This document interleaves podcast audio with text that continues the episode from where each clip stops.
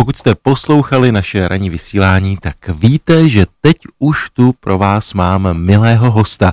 Tím je letošní debitant Pražského jara. Ano, slyšíte správně. Dnes večer se v obecním domě uskuteční další z koncertů Pražského jara.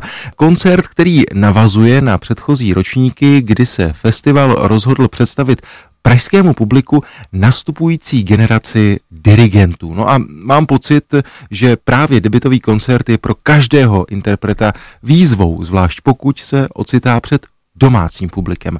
Dirigent František Macek patří k nejtalentovanějším mladým českým dirigentům doposud, ale působil především ve Skandinávii a v Polsku. No a já mám velkou radost, že teď je František Macek s námi na telefonu.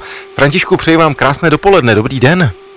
Krásné ráno vám i posluchačům. Jsem rád, že jste si na nás udělal čas, protože je mi jasné, že za chvíli se vydáte na generálku do obecního domu, no a že veškeré vaše myšlenky směřují ať už na generálku nebo na ten večerní koncert, tak eh, s jakými pocity se vám dnes vstávalo? Stal jsem poměrně brzy, samozřejmě už se velice těším, je to eh, samozřejmě mimořádná událost a myslím si, že máme program, který doufám posluchače natkne. Ten program eh, natknul i mě, musím říci. Zazní tam eh, Dvořák a Schumann v rámci toho Schumannova koncertního díla. Zazní čulový koncert, ve kterém se představí Johannes Moser, také vlastně debitant Pražského jara. Vedle toho ale hudba severská, konkrétně finská, Sibelius, a polská, Lutoslavsky. A mhm. právě Polsko je zemí, ve které vy jste sbíral zkušenosti. Říkám to, je to tak správně? Tak, já jsem dělal v dirigentské soutěži v Katovicích a získal jsem místo asistenta u Polského národního symfonického orchestru a právě tam jsem i přišel k hudbě Lutoslavského. Ten konkurs jsem vyhrál s koncertem pro orchestr a ze stejného období pochází i skladba Malá světa, kterou zahrajeme na úvod našeho koncertu. Vedle toho severská hudba, vy jste působili ve Skandinávii, je to tak, takže ten záměr dramaturgický má jasnou linku. Přesně tak, to bylo cílem. Sibelius je autor, ke kterému jsem více se přiblížil právě díky svým studiím na Královské akademii ve Stockholmu. A skladba Ensaga je jedna ze skladeb, kterou jsem měl možnost tam eh, poznat i poprvé zadirigovat.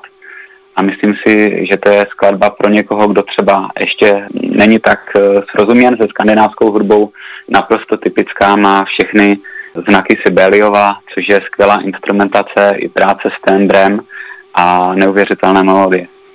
Jak už jsem zmínil, nebudete jediným interpretem, co se týká té přední části pódia, samozřejmě mhm. nemyslím orchestr, ale myslím i solistu, jak už jsme říkali, bude to čelový Schumann.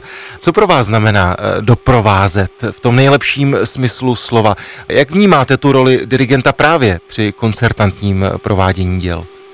Já se cítím při doprovodu velice dobře, protože já vnímám hudbu jako spolupráci. Nedělám to sám pro sebe, ani to nedělám sám. Jsem vždycky obklopen muzikanty, se kterými komunikuji.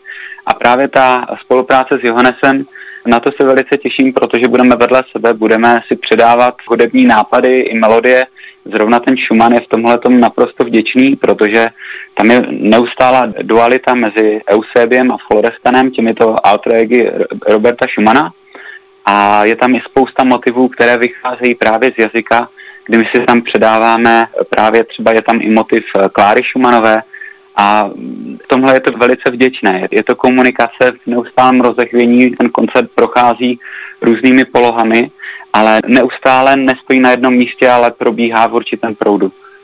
Není mnoho pražskojarních koncertů v rámci toho letošního ročníku, v rámci kterých může být v sále také publikum. Vy máte to privilegium, tak eh, budete v úvozovkách hrát eh, pro publikum v sále nebo pro kamery, které vás budou přenášet na YouTube? Nebo na to nebudete myslet vůbec? Já na ty kamery asi myslet nebudu, asi podvědomě eh, o tom budu vědět, ale budu přemýšlet nad tím, aby Eh, se ta hudba, jak ji budu provozovat, aby se líbila mně, protože myslím si, že pokud se líbí mě jako dirigentovi, tak se musí líbit i posluchačům a pro ty tam právě jsme.